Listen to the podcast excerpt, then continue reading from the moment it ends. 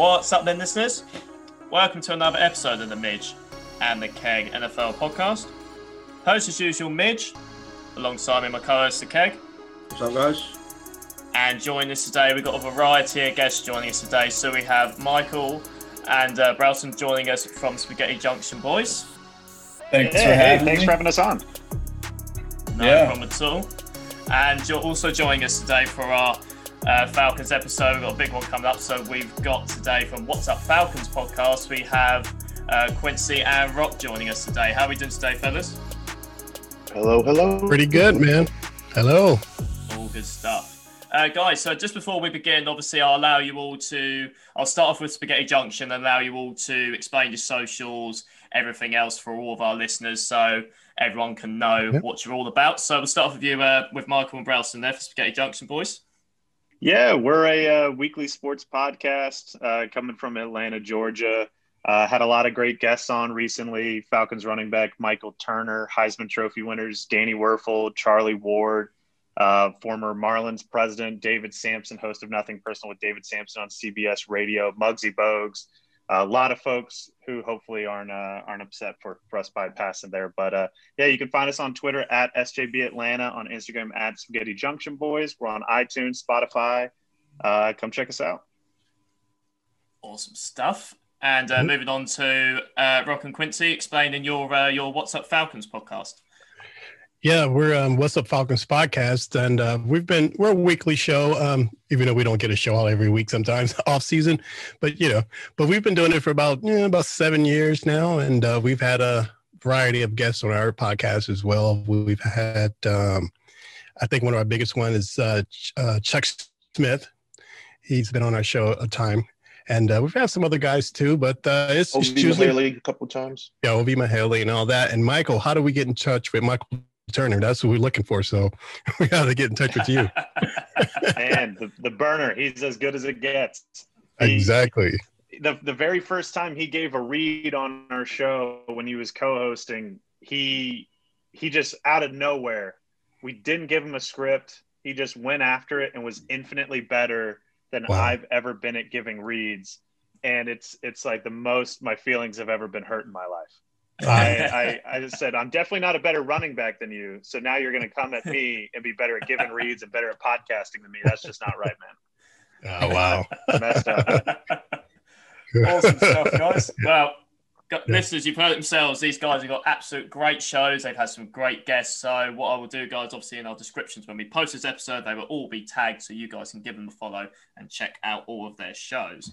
Now, guys, so we'll talk about Atlanta. Now, I mean, me and me and the Keg are very excited because obviously, if you if everyone's been listening, they know that we're Falcons fans. So it's the first time out of our off-season talk series, as we're covering every team, we can cover our own team. Now, obviously, because we've got our guests on, we're going to want them to do predominantly more of the talking, but we're always happy to talk Atlanta in any stage or form. So we're really excited. So unfortunately, we've got to talk about last year. Um, now, you know, there was a lot of optimism, that, like there always is. You know, Atlanta has on its day, you know, you've got quarterback in Matt Ryan and all the other players, obviously, such as Julio. That offense, when it's on its day, can score points and we can beat teams. But it was just an abysmal year. I mean, just to cut it short, four and 12, last in the division. Um, I mean, you know, to, to, to pick a few games, obviously, you had games like the Dallas game where we just crumbled and, you know, we were the laughing stock for the for the net. I don't know, I think it was like two or three weeks because the week after, then we threw it away against Chicago. Yeah. And yeah, it, it, it just brung, brung brung back all the 2016 memories all in one hit. So it was obviously a bad time to be an Atlanta fan. It just didn't get much better than that, obviously finishing last. I mean, you know, Yeah. def- defensively, we have issues. We know that. And it's still an issue as much as, I mean, obviously, we expected Dante Fowler um, to make a bit more of a, an impact for the money we signed him for, not the not the production we wanted um, going Right. on on that. Obviously, a big free agent signing in Todd Gurley for a cheap deal. We were hoping that it could be his prove it deal, you know, put all these arthritis rumors to bed on his knees and and become this, you know, his uh, old pro season type back. Didn't work out, obviously, you know, and it just didn't really go much from there. I mean, there's not many bright spots to talk about. I mean, Ridley had a career year. we knew it was going to happen at some point. Calvin Ridley's probably, my, in, definitely in my opinion, the most underrated receiver in the league in terms of what he can do uh, in that front. You know, Matt Ryan didn't have his best year, but he didn't have his worst year. Obviously, he had some issues, but you know he's always still a viable option. Now, I'll move it on to uh, Spaghetti Junction boys. We'll go up first to our neutral, uh, Michael, as you're obviously a Miami fan. Um, I mean, how did you see it from a? I mean, obviously you live in Atlanta as well, so you obviously hear about it a bit more uh, than maybe some other neutral fans. I mean, how did you see it? I mean, from looking from a neutral perspective. Yeah, that like you mentioned, I'm a I'm a Dolphins fan, but I'm I'm from here in Atlanta, so I, I do take a semblance of pride within my city, and the the 28 to three jokes still get me. I lived in Boston after that happened, and there's more 28 to 3 flags in Boston than there are American flags outside of people's houses. It is it's it's just it, it well, the city will never live that down. And then that no. Dallas collapse followed by a Nick Foles Chicago collapse. It was it was just brutal on the social media streets. It was it was a rough year, and when you look around the Falcons, the, the, the whole talk going into the season was how many first round picks were on that offense uh, with the additions of Laquon Treadwell and Todd Gurley and and so forth. I think it was at 11. Um, and the offensive line should be good, and the the, the line was was fine. Um, it, but then you look around at the offense, you go, okay, you have an MVP at quarterback. You have a guy in Todd Gurley who's he's 26. He's it's it's not ancient history that monster year he had with the Rams that led to that big contract. And then you have Calvin Ridley, who's one of the most underrated receivers in the league. I think some fantasy owners know just how good he is, but the dude is such a crisp route runner, uh, kind of in line with every guy who seems to come out of Alabama. And then uh, Julio battling the injuries. Hayden Hurst was a nice surprise. He he played he played really well, um, but it's just that defense. Oh my gosh, there's there's just no one in that front seven and the Falcons trying to go from Vic Beasley and Takk McKinley, that the whole Takk McKinley thing where he said, You'll have to get a first for me. And then they just release him. I want to think about myself the way that Takk McKinley thinks about his personal value in the NFL, because that is a fantastic way to wake up every day. Yeah. Um, and then Dante Fowler, incredible the year before, has such a high ceiling, always has since he was drafted in Jacksonville. And then just not getting it done. Grady Jarrett needs some help over there. Uh, it was it's just it's just a rough, rough defense, and it, it became glaringly obvious that that's going to have to be addressed in uh, in next month's draft. Yeah, it, re- it really felt kind of like a forgotten year. I think what people will look back on and, and they'll confuse 2019 with 2020. Like, oh, there those were two different seasons. Like, yeah, there there were. Um, just kind of rinse and repeat with yeah. with Dan Quinn. Same same BS, same you know hype and press conferences with really no substance, uh, clinging to that Super Bowl run. Uh, like I mean, everything Michael said, that front seven is just not getting you anywhere in, in against an NFL offense. So yeah, I think I think we'll hopefully look back five years from now with Arthur Smith having success and say, you know, 2020 was a wash for most everybody except Tom Brady, and that's fine. So that mm-hmm. the forgotten year, that's what I'll call it. Yeah. Uh, yeah, second that. Definitely a forgotten year. But, you know, like you said, Hayden Hurst was definitely a good uh, bright point to see what, what he'll do in this coming up, you know, this coming following year. And uh, the whole Todd Gurley thing, I mean, we wanted it to be great but we already knew coming in he already had the issues with the knees, with the arthritis in his knees. But he, I think he had a good start, but midway through he kind of fell off. So uh, yeah, that's definitely over. 26 with the knees of a 46 year old. So yeah, exactly. I mean, well, he has arthritis. He has arthritis in both knees, so he, he's dealing with that. I think they just didn't use him correctly. I would have thrown screen yeah. passes to him galore instead of handing it off to him and, and letting him take that pounding. But you know, what do I know? Delay of game. Five yard penalty. yeah, I, so you know, I think so I think that's the thing, though. We, you know, we've got an off season to look forward to. We're going to pick high in the draft, and we just got to forget about next year. I mean, if we talk about these new hires, obviously Terry Fontenot's been given his six-year contract. Yeah. He's obviously got a lot of faith in him as GM and Arthur Smith, only a two year deal. He's got to sort of prove himself. We have got a roster that's ready that can win. I mean, what's your thoughts on the on the hire? If we start with you, Rock. Well, so far, you know, we still have to see. I, I like the reputation, especially Fontenot from the Saints, and I heard he's pretty good with uh, making miracles happen. But so far, you know, Dimitroff's put us in a pretty bad position. So, you know, we're having to, you know, do whatever we can. But uh, as far as the coach, uh, Arthur Smith, I'm very excited to see what he brings because, um, uh, you know, his pedigree. Um, uh, I, I, love uh, his attitude as far as running the ball. Uh, you know, we didn't have that before, and uh, with with Dirk Koetter, and uh, to hear that he's really into running the ball, and he had Derrick Henry, you know, to to you know to play with. Gives me a little hope on what he's going to do. And I hear he's also a no kind of like Dan Quinn was had a reputation of being kind of like a, a player's coach as far as being buddy buddy. But I hear Smith is like, you know, he's more direct and it's like if you do what you're supposed to do, we're going to get along great. If not, we're going to have problems. So I think they really need that type of culture uh, at the facility. So I'm interested to see what happens with that. Yeah, I'm optimistic on Fontenot. I mean, what he's done so far with just restructuring that, um, you know, going and finding a steal, former first rounder Barkevious Mingo, trying to do what he can with a bad, bad cap situation. So i have faith in him, but I, I think the biggest question mark is Arthur Smith.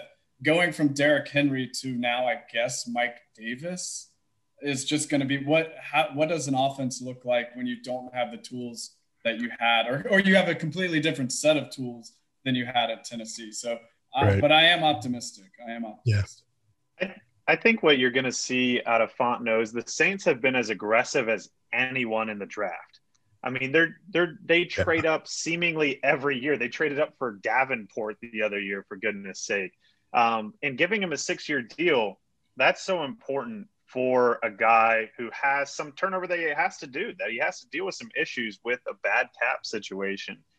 And you saw John Lynch get a similar deal because the 49ers said, Hey, we went for it. We didn't win a title. It's kind of a mess here for us to get through that reset. And that's kind of exactly where the Falcons are. That it's not a total rebuild, but there is some stuff to sort through there to get back to the level that they were at. But I love Arthur Smith hiring as well. And so what what he can do, what he did with Tannehill, as a Dolphin fan, I saw firsthand the sort of uh, Corey and Topanga, will they, won't they, for years of will he be anything for us? And we just kept thinking like, oh, he's making strides. Tannehill is going to be right there, and he was never anything for us. And then we we give him to Tennessee for a box of matches, and he's an MVP candidate. He's insane. He can run zone reads now. Where was that? He can throw the deep ball. He's incredible. And you have to give some of that credit to Arthur Smith because he had a million OCs and head coaches in Miami, and none of them figured it out. And of course, having Derrick Henry's kind of having a cheat code. I mean, for as much as you devalue a running back in today's NFL, he changes everything. But then you get AJ Brown in there. AJ Brown turns into a Pro Bowl receiver, and it, I mean he's had back-to-back thousand-yard years. AJ Brown did fantastic in that offense. You saw Adam Humphries did some things that office. Corey Davis, people thought was a bust at first, taken fifth overall from PJ Fleck, rowing the boat up there, and now look at Corey Davis getting a zillion dollars. I'm pretty sure Woody Johnson had to sell off a boat to sign Corey Davis up there. And so what he can do for an offense is is really impressive that he uses what he has. We heard the exotic smash uh, about running the football, but then they became a really really good passing team. So finding a guy who doesn't try and fit his system to his pieces, but instead has his pieces and tries to fit them into his system, figure out here's what I have, what can I make with it? Uh, sort of an iron chef of an offensive coordinator. I think that's a great that's a great hire to have. And so I, I'm I'm very optimistic about what that hire will do for the offense. Yeah. Yeah, yeah I mean, I, I, agree. I mean, it's the way that, like you say, the way that he turned these players into just weapons there. I mean, Derrick Henry wasn't as good before he joined anyway, was he? You know, he wouldn't put up the numbers that he, he did towards the end. I mean, if we if we sort of go on to next year's situation, like the the cap, obviously we haven't had any money this off season. It's a tough situation to come into, and you know we've really struggled. We're sort of currently around one million in cap space. We're gonna have to free up some more to sign the draft picks. We've done a lot of restructures. We've already restructured Matt. We've restructured uh, Jake. You know, a few other guys. So, I mean, is there anyone else here that you can sort of see? I mean, for me, Isaiah Oliver could probably be moved on. I mean, any thoughts from anyone? I would say Isaiah Oliver. I wouldn't be upset. he moved on from Isaiah. I'm just saying. Yeah, I mean, I, think it's going to be a case of restructuring a few more of these players, but I'm surprised Grady Jarrett hasn't been restructured yet. Yeah. Mhm. And I don't think Julio's going to do anything. If we hadn't heard so far, I, I doubt he's going to restructure. Very doubtful Julio restructures. Yeah. Yeah, I mean, we've lost obviously the safeties. I think that's probably the main area that we're we've sort of struggling with. I mean, Kazee still might resign. Is there any sort of safeties that you sort of think we could pick up on the cheap? I mean, if we start with you, Michael, I mean, have you got any guys that you sort of think we could add? Here? Has has Malik Hooker landed anywhere yet? Um, I haven't seen him. I've, I know he was talking to the Cowboys, but I haven't seen him land anywhere. I I love what Malik Hooker brings. When he was coming out of Ohio State, he was as good of a ball hawk as any. He plays center field uh, as as well as anyone that we've seen in recent years, and he's just had injury issues. Which, if you're the Falcons, you're not going to win a bidding war against anyone. And so, what you have to do is find someone on a prove it deal. Where can we find someone who it the market's not enormous for for whatever. Sometimes you'll find guys who are older, who are coming off injury histories, who are inconsistent, uh, and so you just have to find a kind of diamond in the rough there. Um, but luckily for Atlanta, this the draft is so deep at safety that if they want to hold off for the NFL draft, that they definitely be able to find someone who who they can pair back there on the cheap with uh, with AJ and, and kind of see how that young secondary can develop. Yeah, I mean Erik Harris, I think shows what they're trying to do. They want that veteran presence to do what Michael said to then match it with someone young. Um, and I mean, I, I, don't know a lot about Erik, but I, I, watched some highlights and looked at his stats after we signed him. I mean, it seems like he's probably definitely going to uh, start and and be the driver in the secondary, trying to lead some young guys. But yeah, there's just not a lot we can do given the situation we're in. Yeah, I mean, moving on to um to all the guys at the um the What's Up Falcons podcast. I mean, what's your thoughts? I mean, it seems like a glaring need now. The fact that I think I, I was quite quite frustrated because when I saw the Keanu O'Neal deal, now it made sense. He went to Dallas, reunited with Dan Quinn. Dan Quinn always used to love to use him, and and, he, and apparently he's going into this more hybrid linebacker role in Dallas. But the, the deal, I say only, obviously we don't have any money, but um, it was only a one year, five mil, five million dollar deal. And it's just a little bit frustrating, you know, because when you see, you know, obviously I know Ricardo Allen's gone now to Cincinnati, but you sort of look at that and you think maybe just one of the guys we could have kept because, uh, like I say, Erik Harris, okay, sign off and cheap could, could be could be nice, but if you wanted a bit of familiarity, but then also Terry and also Arthur Smith might want, you know what, we might just need a complete change. I mean, obviously the back end's been really bad for a long time. And obviously the pass rush doesn't help that. We know we know that all sort of connects, but the secondary hasn't been that great. So maybe they just want to clean house a little bit. I mean, I'd love to maybe see if they could bring Kazee back on a really cheap deal, but I don't think it's going to happen. I think he'll sign somewhere else on a multi-year deal. I mean, how do you guys see it for the What's Up Falcons podcast? What do you think on the safety issue? Aries, you want to jump in on this one? Um, my my opinion is I, I, think he'll be more. It'll be more of a, of a better chance if we try to fill that spot from the draft, uh, free agency. I mean, like my, my, my, my, Michael was saying, um, Hooker is is probably a good option, but I think they're going to wait until after the draft. I think it makes sense. I mean, if we, I mean, it just I seems mean, like the of the obvious point for that because I say other than a couple of guys in free agency with the with the little money we have, when like you say, we're not going to win any bidding wars like at all. So it just sort yeah. of makes sense to lead on to that. I mean, the other area I want to sort of get your guys' opinion on is the is the offensive line. Obviously, we've we've taken a lot of guys in the draft recently. McGary had a really good year last year at guard, and obviously Jake Matthews is solid. But I mean, what's your what's your thoughts on the offensive line? Do you think we needed to pick up a centre, or is it going to improve next year?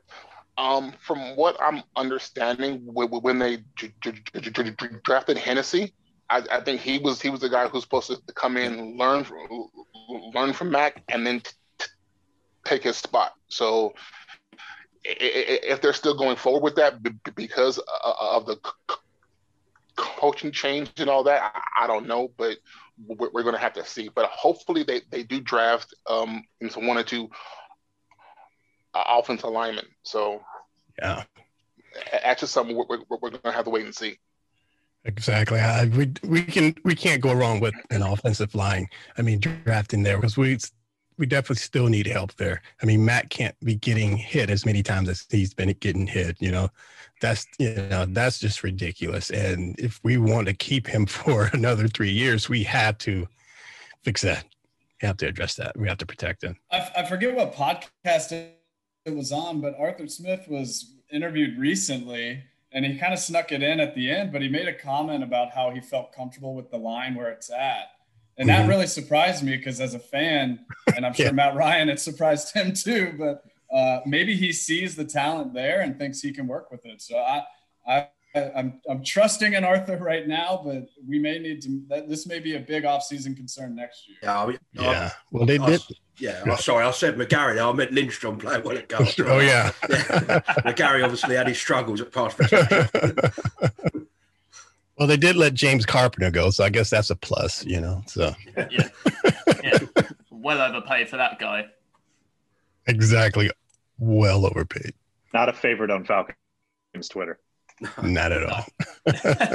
I think you know. I think Mack's gonna Mack's gonna need replacing. Obviously, they they're talking about Hennessy taking over at centre, but obviously it's a big loss. We've got an experienced guy there that, you know, to move on from. And I think that's going to be a big area. But i am confident that he can get that right. And yeah, hopefully, you know, we can. It's interesting. It, it is interesting because obviously from a couple of free agency rumors, obviously there was this big, um, big sort of conversation about David Andrews, who, um, funny enough, used to play ball with Georgia.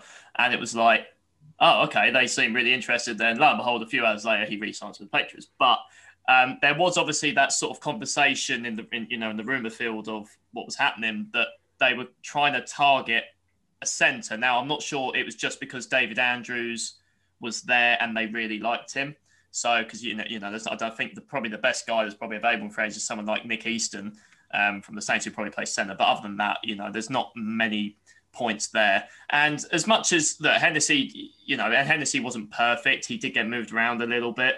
Um, but when Dimitroff and Dan Quinn, when they went through the draft process, they stated a lot of how much they really liked Matt Hennessy from Temple, and they waited till the third to pick him. But they were so sold on him. I mean, I was quite happy when they did draft him because they were so sold on the guy. They were they were so public about it.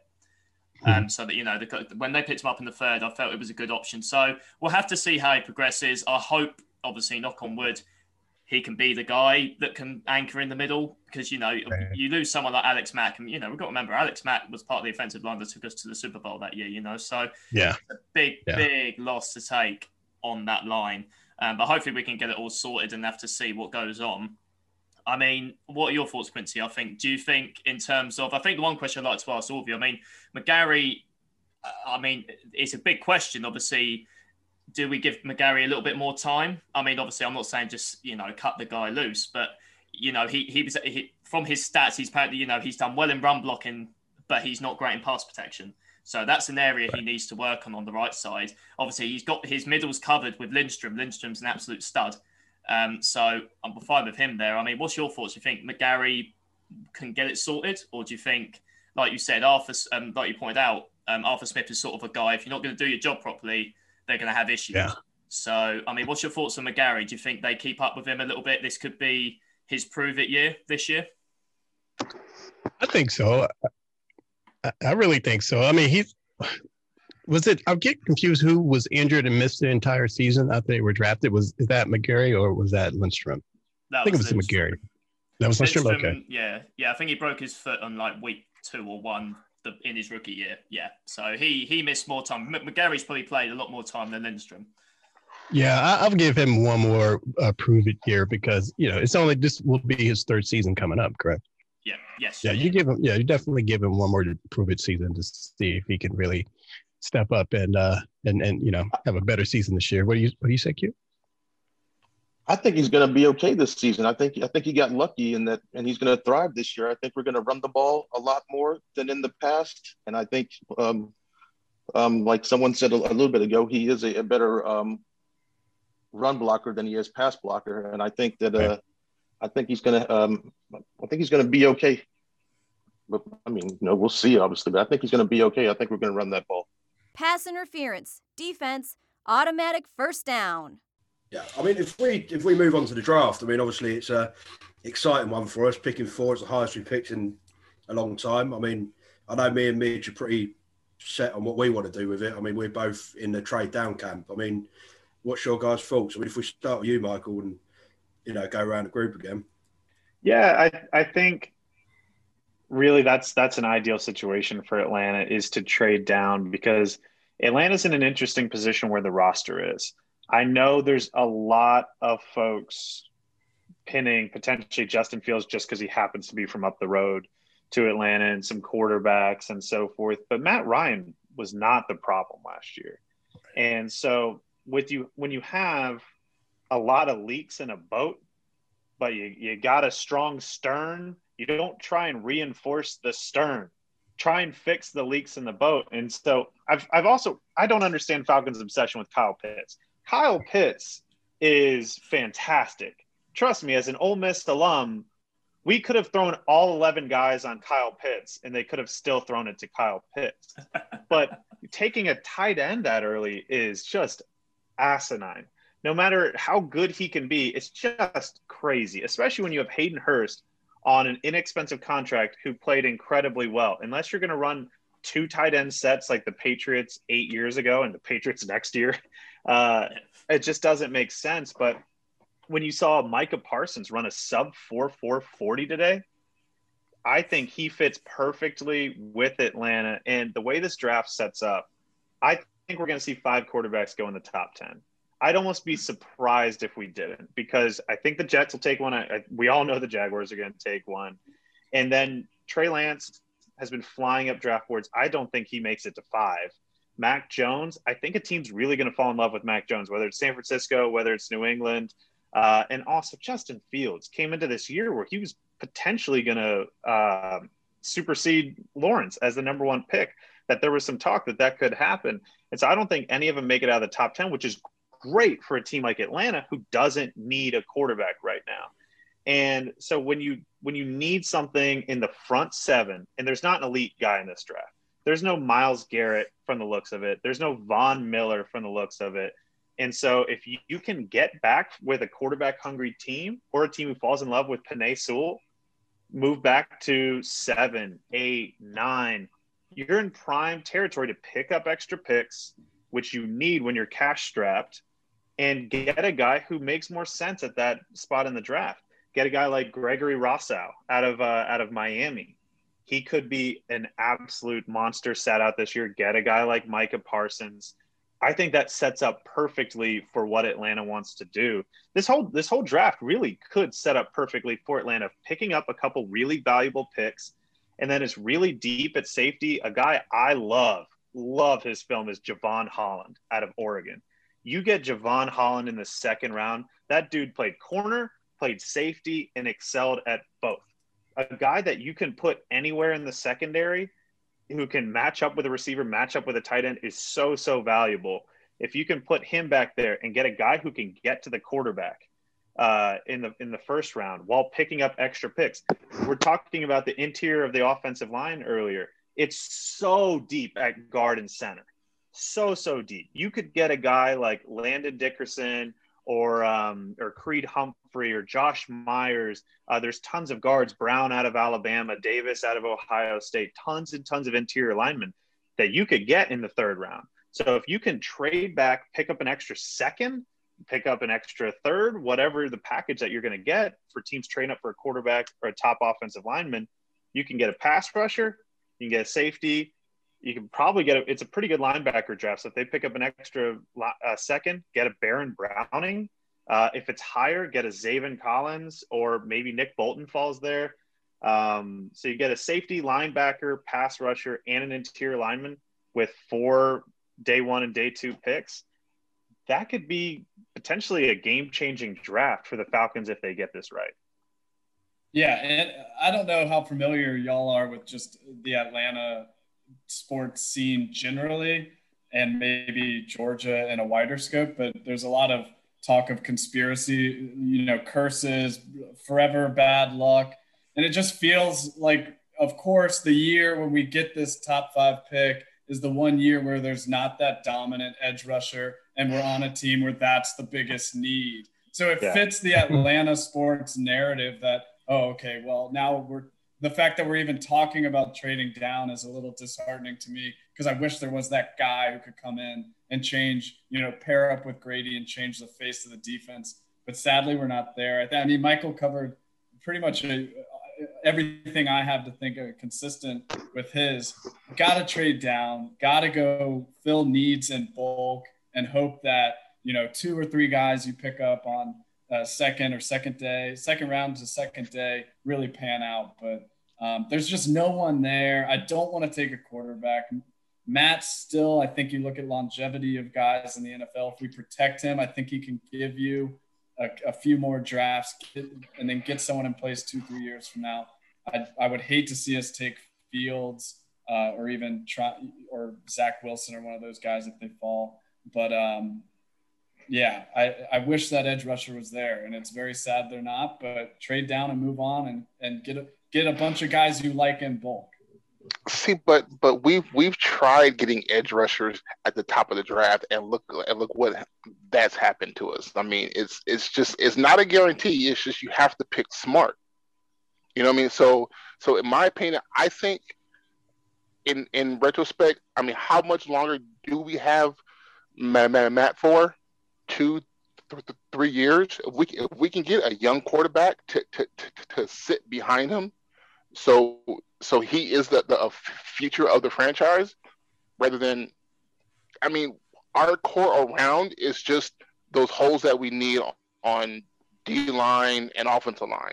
You can pick up a D, a, a D lineman and offensive lineman second, third round, fourth round, and still have that solid linebacker that, that you know what I'm saying, or, or edge rusher that you need.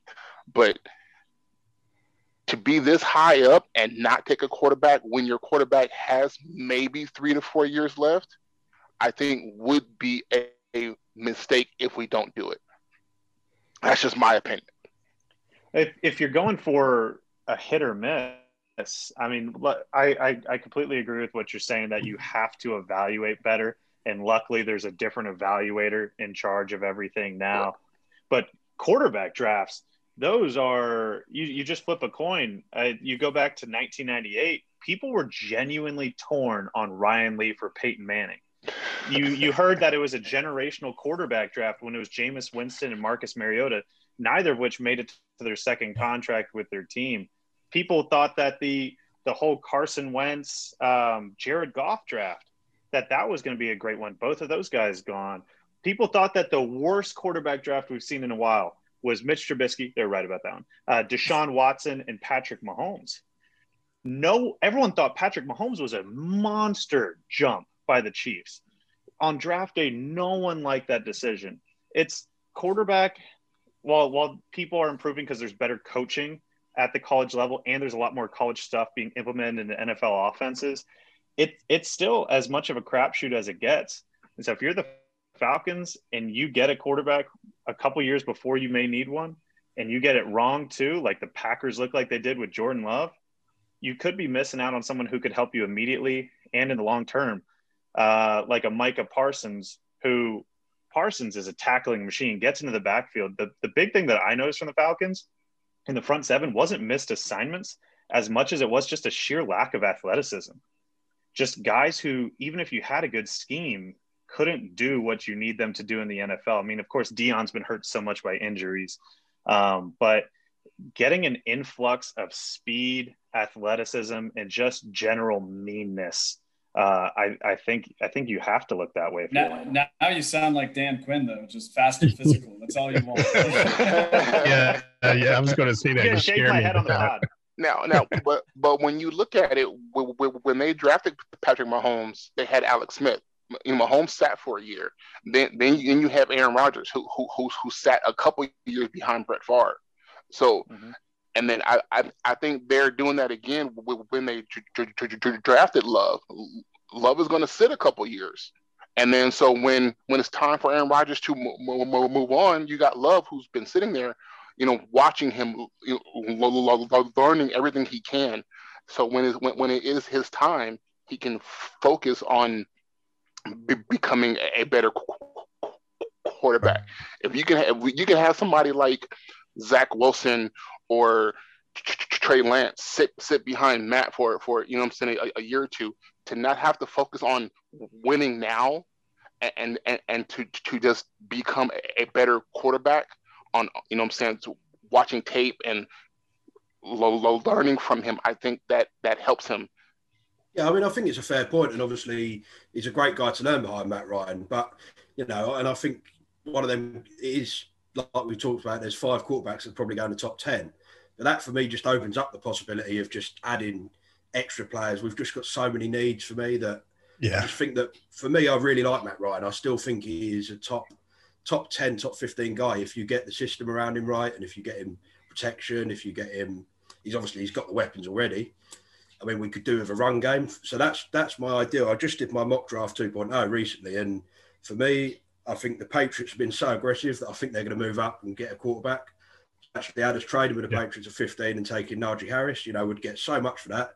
And then I also had us trading back into the draft, tra- trading back to the first round to try and take a safety, the best safety in the draft, uh, Moehrig. Don't you dare take Najee Harris from me. Yeah. yeah, that was coming. I, that was coming. I have spent years waiting for Najee Harris to be a Miami Dolphin. I'm not going to be able to watch another team play if we don't draft him. If if he gets you drafted you by come, Team X, you won't come on our show again if it happens. So. oh man, Keg, you, you, I'm going to fall into a deep, dark Thursday night now after thinking about Najee Harris going three picks before we have our second first rounder. I just think, you know, we brought in this coach who needs this, he needs a running back at the end of the day. We saw what he done with Derrick Henry, you know. Give him a West, yeah, give him exactly. a running back and see what you can do with him. Did you? That was my quads? pick. That's what. Yeah. There was Najee's. A, there was a picture on Twitter that went around this week of his quads, and it's like John Goodman's torso. They're enormous. Uh, like, Saquon S. If we could militarize those quads, is it like Michael Turner size? My, Michael Turner has a big quads. We got Saquon with the quads. I mean, these things, it's just insane. I don't, yeah. I don't, I, I can't, I can't. Please don't do this to me. I, I, would, I wouldn't, I wouldn't d- disagree with that. I mean, I'm, I'm telling Najee Harris. I've had time to go back and, and, and, watch his film. The man's a beast. He is an, an utterly beast. Yep. So, and with our, and with our coach coming coming from Tennessee, having that run game, that that might be a possibility. So don't. yeah. That's what I've been saying on our show, and I get I get I mean, grief for it. like a running back. Are you sure? I'm like, I, hey, I, I, just don't. I just, I just, I just don't see us getting him at four. No, That's the no, thing. I don't no. want him at four. Don't get me wrong. Yeah, no, yeah I don't see him getting him at. Get him any way we can. Yeah. That's what I if say. If trade back, pick up a couple picks, and then pick him up, that would be interesting. Interesting. Because look, they got Dallas got Elliott with it um, at, at at three or four, four, four exactly. So I mean, he's turned out to be pretty well. So with the right scheme, we have a new OC. I mean, we're going to run that ball. yeah, and but, what? Go ahead, Erik. But but but when Dallas drafted Zeke, their front line was a one. Right. They had they had the best front line in the league, so I can see going for a, a back that high. But when you have holes like us, you you might have to drop down a couple picks to improve that front line. The thing is, I don't so, think we necessarily need to take him at. I don't think he's going to go until No. probably Miami. You know, so we can probably can drop down and still take him Uh, and get him a bit cheaper. If you're familiar with the movie Draft Day with Kevin Costner, I Yeah. I actually wrote down on a piece of paper Najee Love Harris movie. no matter what, and I mailed it to the Dolphins facility. I said, "This is this is all you need. Take this in." Just do a That's Kevin Costner and you'll be fine. That's all that's going to happen. Yeah. Yeah, we we could draft Demi Lovato at three, but as long as we get Najee Harris at 18, I'm thrilled. I really Oh. am. I'll take Demi.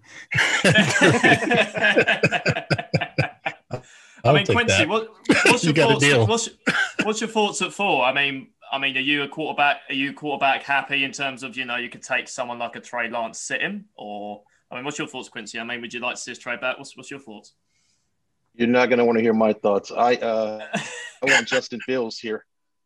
okay, He grew up just Okay. right down the street. I'm very familiar with him, and uh, I'm hoping that we use uh, we use our first first pick on Justin Fields. I think uh, it would do a lot to get people back into the stadium once the stadium opens back up. Because uh, right now, I heard that the Falcons are like, you know, it's like five million bucks in in, in default uh, on those um on those PSLs for those seats at the dome. So not only are people not going to the games, they're not even paying for their seats at this point anymore. So you know, if you want to, you know, waste a pick, I don't know if it's wasting a pick, but if you want to use that pick on Justin Fields, I think that'll get some excitement back into the dome, back into the building. So no, great. I think um, I think that's a, I think that's a fair point as well. I think Hmm.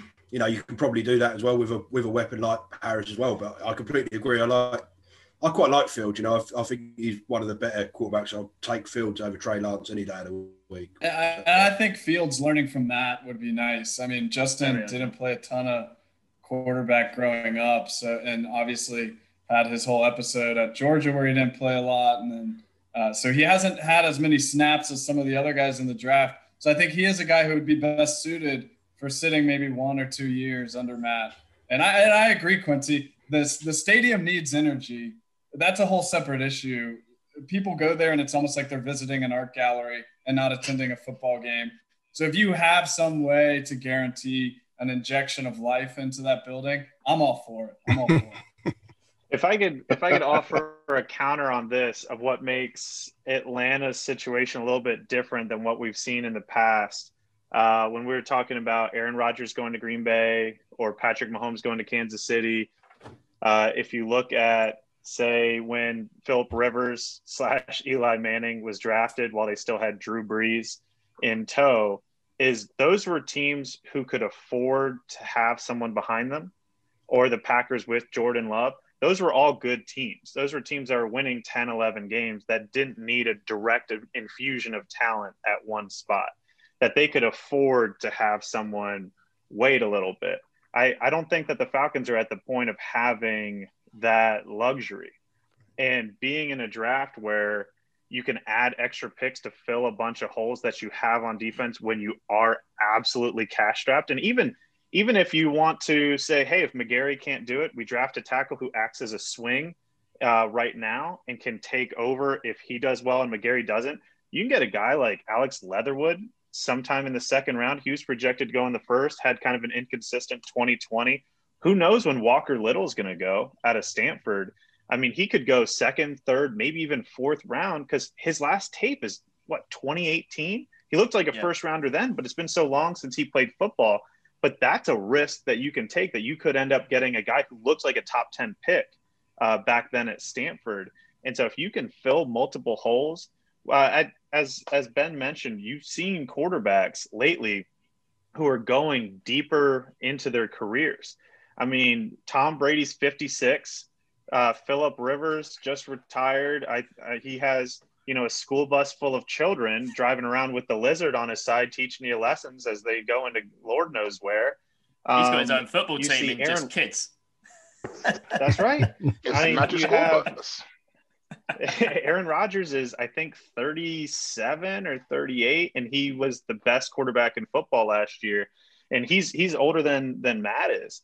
I, I feel I still think that that MVP quarterback is there with Matt. That Keg, you said top 10, top 15. I think that's remarkably fair for where Matt Ryan is. I, I think he was really hindered by no Julio. I Yeah. mean, Julio is still a game changing dude. Yeah. He is still that dude who's strong, who's fast, has hands. He just can't stay healthy. If he can stay healthy, and I, I haven't even thought about Najee Harris to the Falcons just because that's something that I've buried so deep in my psyche that I haven't allowed myself to think about him going somewhere else. But I mean, that's that's a guy who, like you said, you saw what Arthur Smith did with Derrick Henry. That changes your offense. And that opens up everything for the play action for a guy like Julio, for a guy like Ridley, for Hayden Hurst would probably be the biggest beneficiary of having a guy like Najee Harris back there. And you have a deep running back draft. Williams and Yeah. Carter out of North Carolina, fantastic. Etienne is so good. People forget about him. Um, there's Trey Sermon and uh, uh, Hubbard out of Okie State. They both could be going fourth, fifth round. I don't know. I, I I understand what y'all are saying, and this is a great quarterback draft. I love all five. I think all five could end up being that guy, and you don't want to end up looking as stupid as the Miami Dolphins do. And I could give a thousand examples of that, but in 2005, we had the second pick, and we took Ronnie Brown. Great, fine career, fine career that Ronnie Brown was great at Auburn, great for the Dolphins. We all love that Wildcat year, so much fun. But you know who was sitting there on the board at two? Aaron bleeping Rodgers.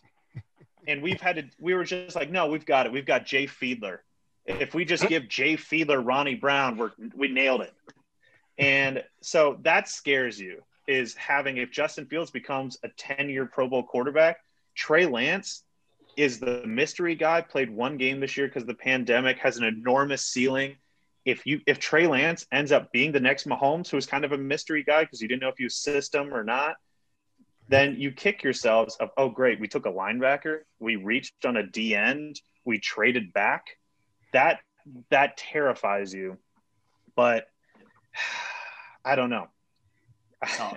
I, don't mean, know. just It's- to sort of, it, it, it's so difficult. Just to sort of cap this sort of bit off with the draft. I mean, before we go into our way early prediction, like I've looked at every single point all of you have made, Quincy, uh, or everyone, every single one in this in, in this chat right now.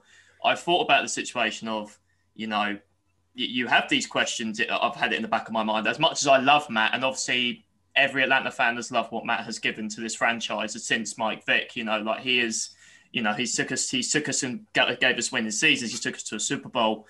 You know, we've all got Mhm. that love in our heart for Matt, and obviously you have to sort of put that aside. You have to, you know, in situations like this, it's a business.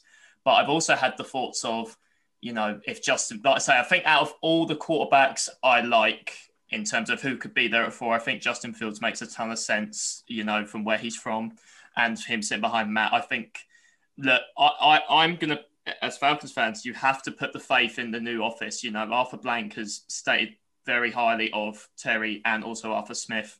And from what Terry and, and everything that Terry has said in his press conferences, he's such a professional guy, and I hope he can get the job done.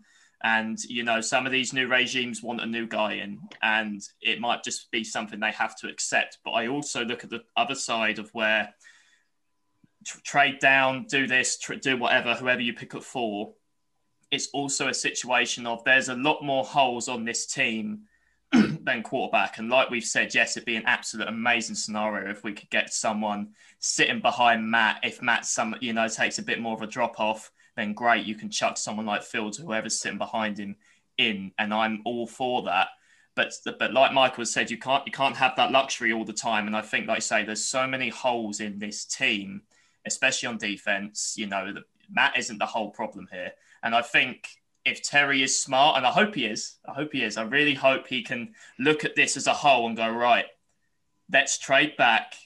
And, you know, because I can't remember, you know, we've been following Atlanta since 2011, 2012, and I can't think of the fact of how we've accumulated picks over the years. It's always been, don't be gone, we've been aggressive. We've we've traded up for Julio and we've traded back in the first round, you know, and stuff like that. But we've never had the case of we've had a lot of picks in one year. And, you know, and obviously draft capital is huge. I mean, you know, you look at some teams now, I mean, I'm not saying they're going to be the next things, but, you know, the Jags have been through so many rebuilds, so have the Jets. You know, we could go on a whole episode about them. Um, but they've got capital. And yes, we're not in a rebuild, but I'd love to have some capital at least one year because it just gives you some options. And I think this could be the prime year to do it. It's such a torn situation. And I don't want to be Terry Fontenot when it comes at four. Because I think it's going to hit him like a train and think, oh shit, what am I going to do? Like, you know, like is the phone going to ring? Am I going to pick um, the, the saving grace for the next years for the franchise? It's so hard, but I see both points massively. I just want to state that out because it's gone through my head since the season has finished. And that's been on both sides. And it's so difficult to be a Atlanta fan right now because you just, it could go either way. It could be a massive boom or bust, is what I'd like to say. Because yeah. obviously, I, I, agree with everyone's pick. You know, these thoughts have always, have all gone in my head.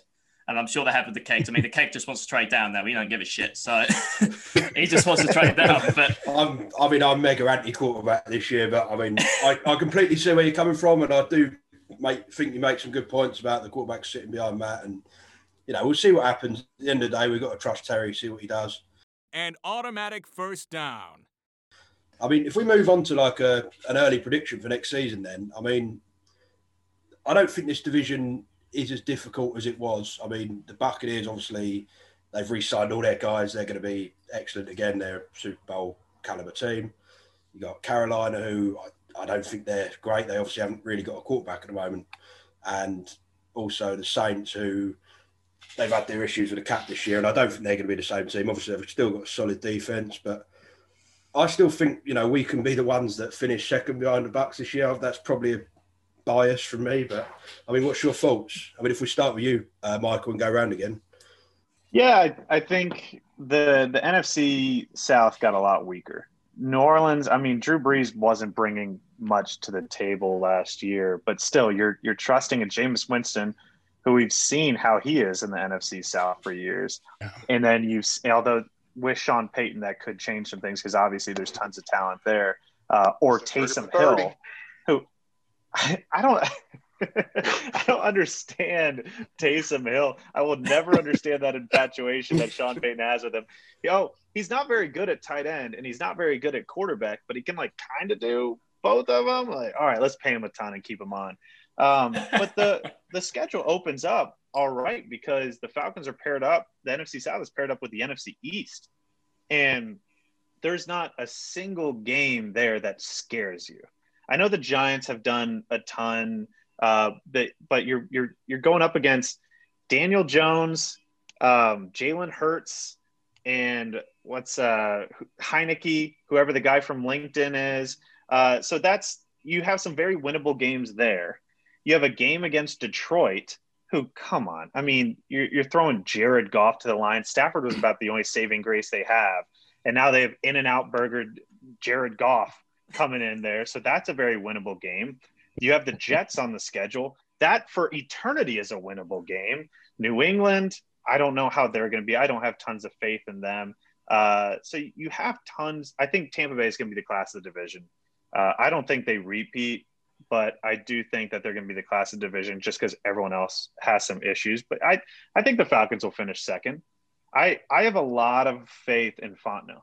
I, I think he's really sharp. He's proven that. And I think that he has a big opportunity in this draft, has some good capital, has chances to either maximize with elite talent or push it back and get more really, really good talent.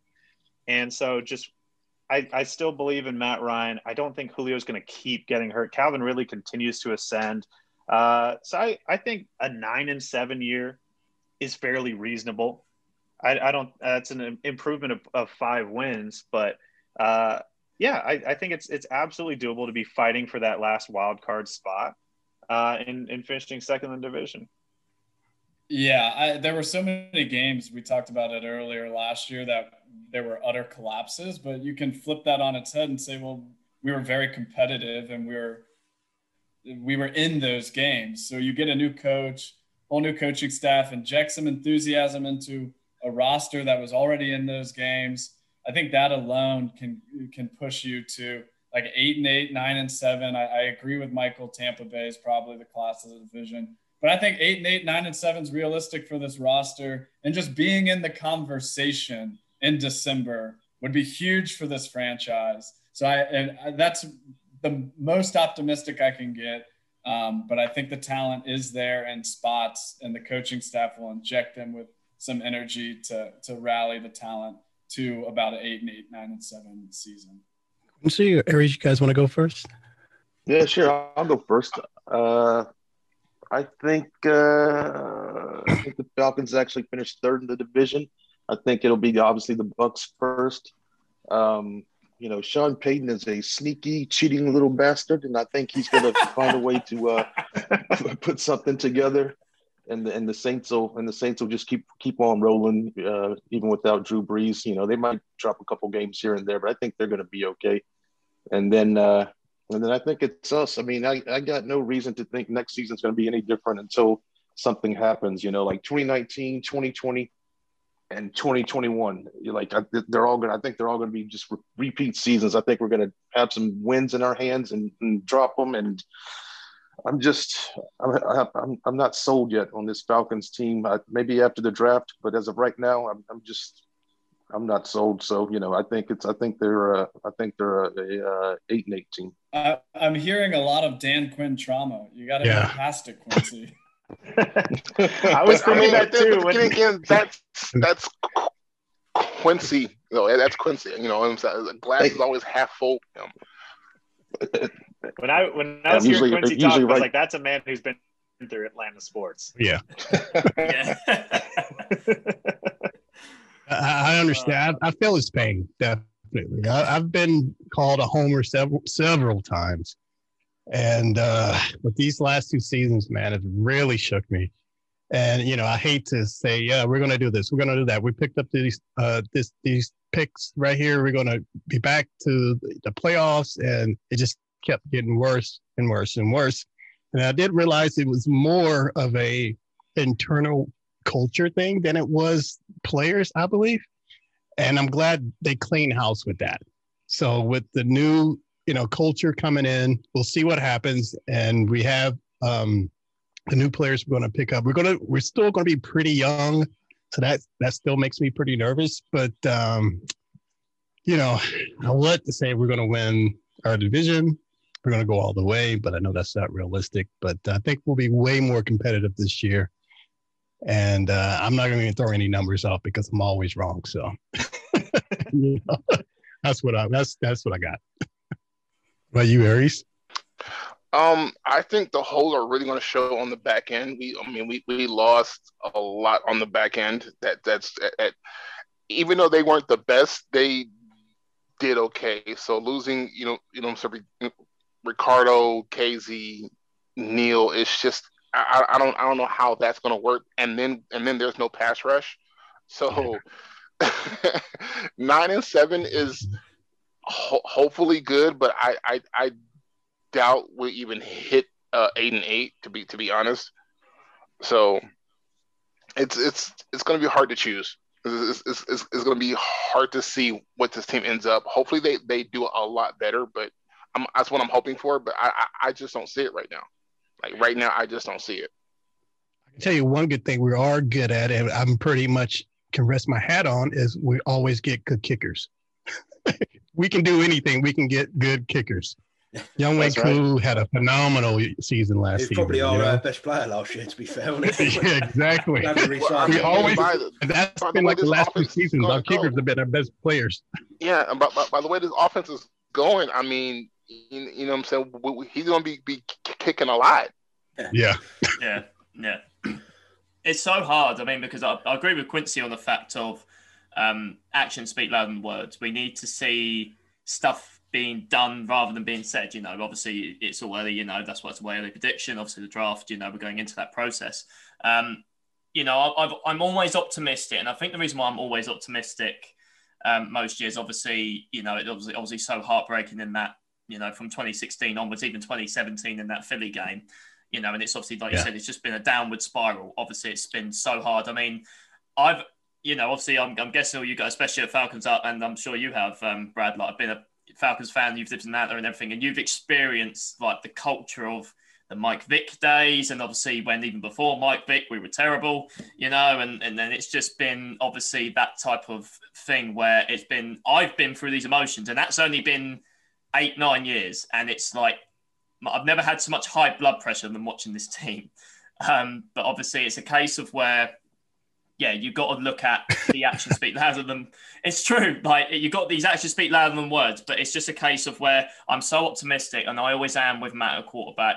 I think that if Ter- if Terry decides to draft a quarterback, I, I'm going to trust the process. But I think, I mean, we had, I mean, we, you know, unfortunately, we had to cover the Saints on their off-season talks. We're going for every team, but um, we had a, a fan on there, a guy who um, who who writes for, for quite a few pages and stuff, and he was basically saying the Saints are the biggest boom or bust team. I, I disagree. I think we are the biggest boom or bust with what we have. And it really does depend on what happens in the draft. I really do. I really think this could be, you could, they might shock everyone and get double digit wins out of nowhere.